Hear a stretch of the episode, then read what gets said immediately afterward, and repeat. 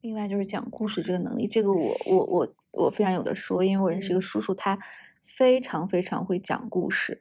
就是同样一件事情，比如说他跟另外一个人都经历了，但是他去诉说这段故事的方式，生动程度、引人入胜的程度，非常非常人让人震震惊。他常常会一个故事讲两三遍，但他都是有同样的热情，还有用不一样的这种。肢体就会用相似的肢体语言，还有激情去讲述这件事情，然后会让你觉得哇，真的是很好听这个故事，就生动又有趣。但有些人可能就会说的是特别的 attractive，是吧？嗯，我觉得这个跟咱们工作性质，或者说平时大家 review 的时候，把一个项目从头到尾，把以故事的形式能够串起来，其实也很难。然后我觉得就听。咱们公司有一些同事 review 的时候，我就很很爱听。但有时候我听另外一些人讲的时候，我就很容易 lost。嗯嗯，对，我觉得这跟项目相关，要么就是他讲这个故事的方式对有关系，或者就是从听众的角度出发去想他们会在意什么。他们也许根本就不在意一些 detail，而在意一些重要的转折点。对，是的。嗯，所以就是能够把一个故事讲得很生动，然后让别人很一直在听你阐述这件事情或者这件这个故事，还是很重要的。嗯，那你更愿意听什么样的故事？我愿意听我。跌宕起伏，就是有转折，然后有什么有往不太好的地方，然后但是最后柳暗花明，就这种，嗯，我还挺喜欢的。对，我很喜欢听别人讲，就是对方出丑的故事，或者说是 这种可爱的故事。但有些人他会给你讲讲他自己很厉害的故事，就是很 alpha，嗯，但是那种我只能是就夸夸鼓掌。但是其实我更喜欢的是，呃，一些。可爱的，或者让人觉得尴尬的，他自己尴尬尴尴尬的，或者说是一些比较出丑的故事，不会让你就这样的故事不会让你觉得他讲这个故事有什么目的啊，或者有什么要攻略你这种感觉，而是他是在说一件很好玩的事情。但我还好，我只要是这个故事足够生动，然后足够能够显示出你这个人的一些特性特性就 OK。好，嗯，还有呢，就是。还有这个，我得夸夸你，就是你，你真的就是，就在我眼里，欧丽是一个非常。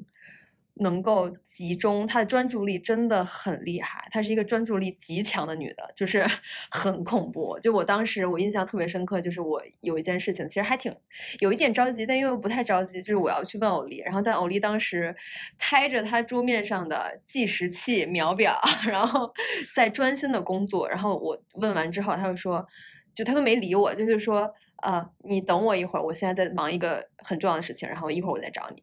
然后我那个时候就感觉我吃了闭门羹一样，被拒绝，我靠，被拒绝的滋味 让你体会。我当时想，你花二十秒把这件事情给我就快速的讲一下，有有那么难？然后我就想说，哎，那算了，那我就乖乖等着好了。然后后来就欧丽很快就把他的工作结束，或者那一部分结束之后，然后他又切到我这里，然后就帮我解决这件事情。嗯，我为什么会这样？首先就是我确实不是一个天生很有就是注意集就是注意力很集中的一个人。嗯，我大概从大学毕业之后，我都有我这个问题，我非常严重，因为我一开始是住校，然后说实话，就是那种宿舍的 setting 里面，大家都互相影响，没有人尊重任何人的时间，也不知道你应该去尊重别人的时间，因为大家一个都是独生子女，突然大家住在一起。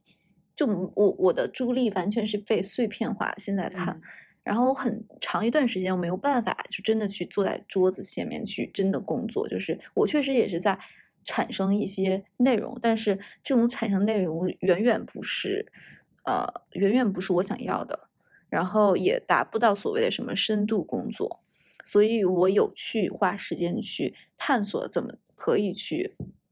集中注意力的办法，一个比较好的解决方案就是，呃，你会定时，然后带着你的目标跟问题去集中注意力，而并不是说现在。那我觉得是，呃，比如说现在我一下午的时间从两点到六点，我都要 focus 在这个项目 A，我觉得这个是很难的，因为没有人能集中注意力那么长时间。比较。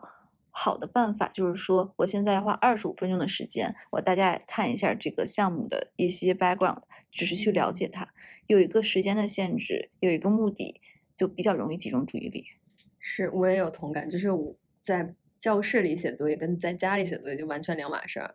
就在教室里写作业，就身边感觉有一万件事情吸引你的注意力，但是如果把你的这件事情拿回家做，家里只有你一个人，然后你坐在那个小课桌前写自己作业，就很容易专注。对，就包括之前我小的时候练乐器、练黑管的时候，然后我。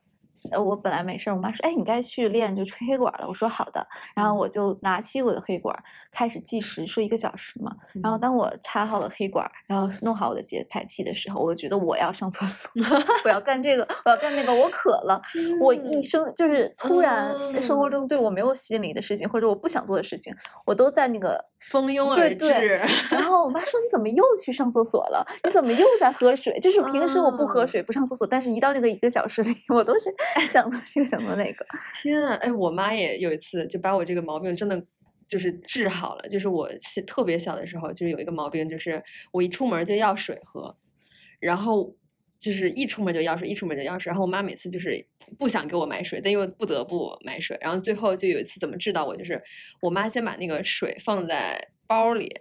然后等我一出门走了没几步，说妈妈我渴了。然后我妈说来给 你，拿着你拿着你抱着 你喝吧，你想喝多少喝多少。然后那次就是让我觉得说 OK，那 那我只能这样了，控制一下，都得控制一下，不能就该做正事儿的时候你突然分心，这个真的很难。而且我发现就是能不能集中注意力这件事情，呃，我觉得对生活人对大家的生活影响很大，因为现在所有人的时间。你都是可以被打断，你可以被微信打断，嗯，被任何的事情打断。感觉找你的时候，你都应该出现。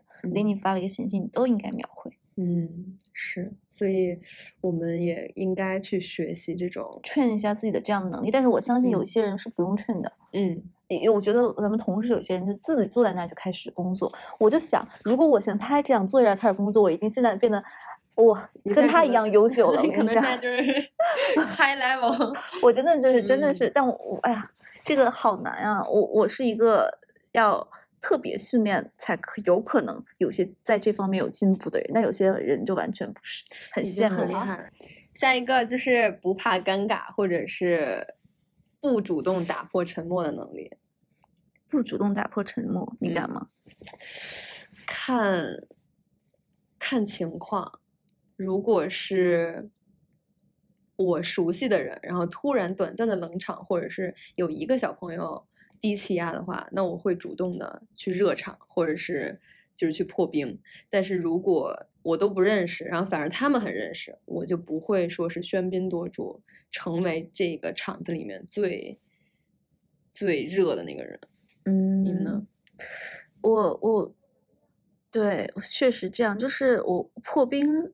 嗯，有些人，比如说这种尴尬的场景，就是一我很怕跟尴尬的场场景在很长时间。比如说这个人他不知道这些事情，然后他会很尴尬。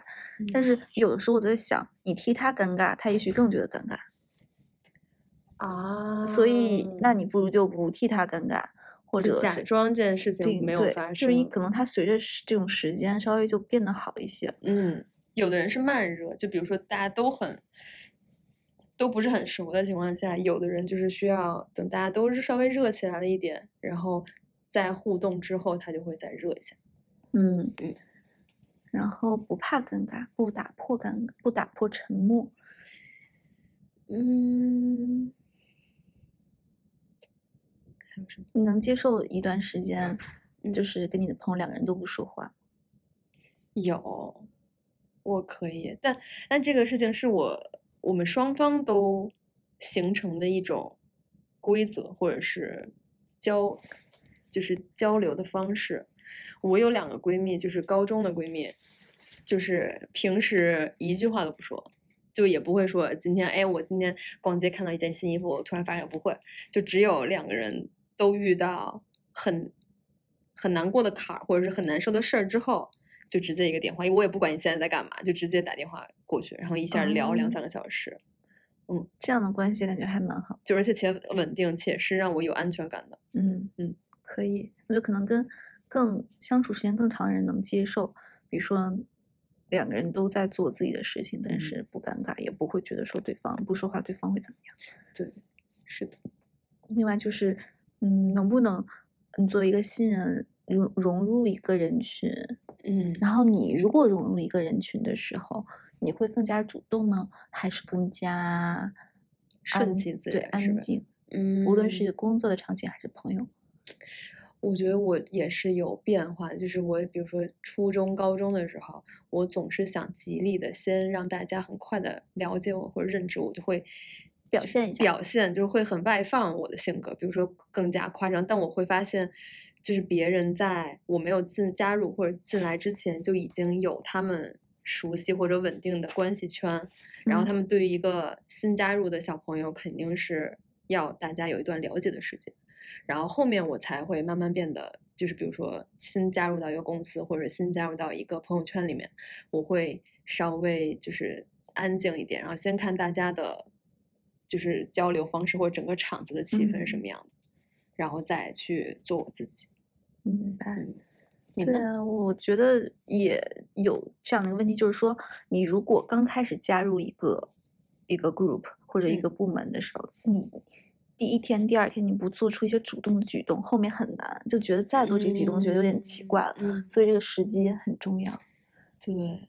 那你当时就是有，比如说做出一些前两天有做出什么活前动吗两天嗯，就前加入加入到 group 里面，新加入到一个 group 里面我没有这样加入新的 group，都是别人加入你。们。不不不，新加入 group 的机会就是，呃我觉得就是一般来讲，到了一个地方，特别是、呃大家的可能交往是固定的，嗯所以就是你需要更主动的说，哎，你们比如中午是在哪吃饭啊？就会问一下，就嗯说叫我呀，就这种嗯这种话，我觉得这大家就你跟他说了，就是没有，只要不是特别密的人，他们都愿意就是把你就是放到你跟他们一起哦去。你这个很聪明，就是你主动跟别人说说，你中午饭到时候我们一起吃，你叫我啊这种，其实你是反客为主哦。有吗？有吧？因为我记得我第一次就是来参，就是加入到咱们组的时候，我就是第二天，我就是主动去站到非凡边上，哎，我说，哎，吃饭嘛？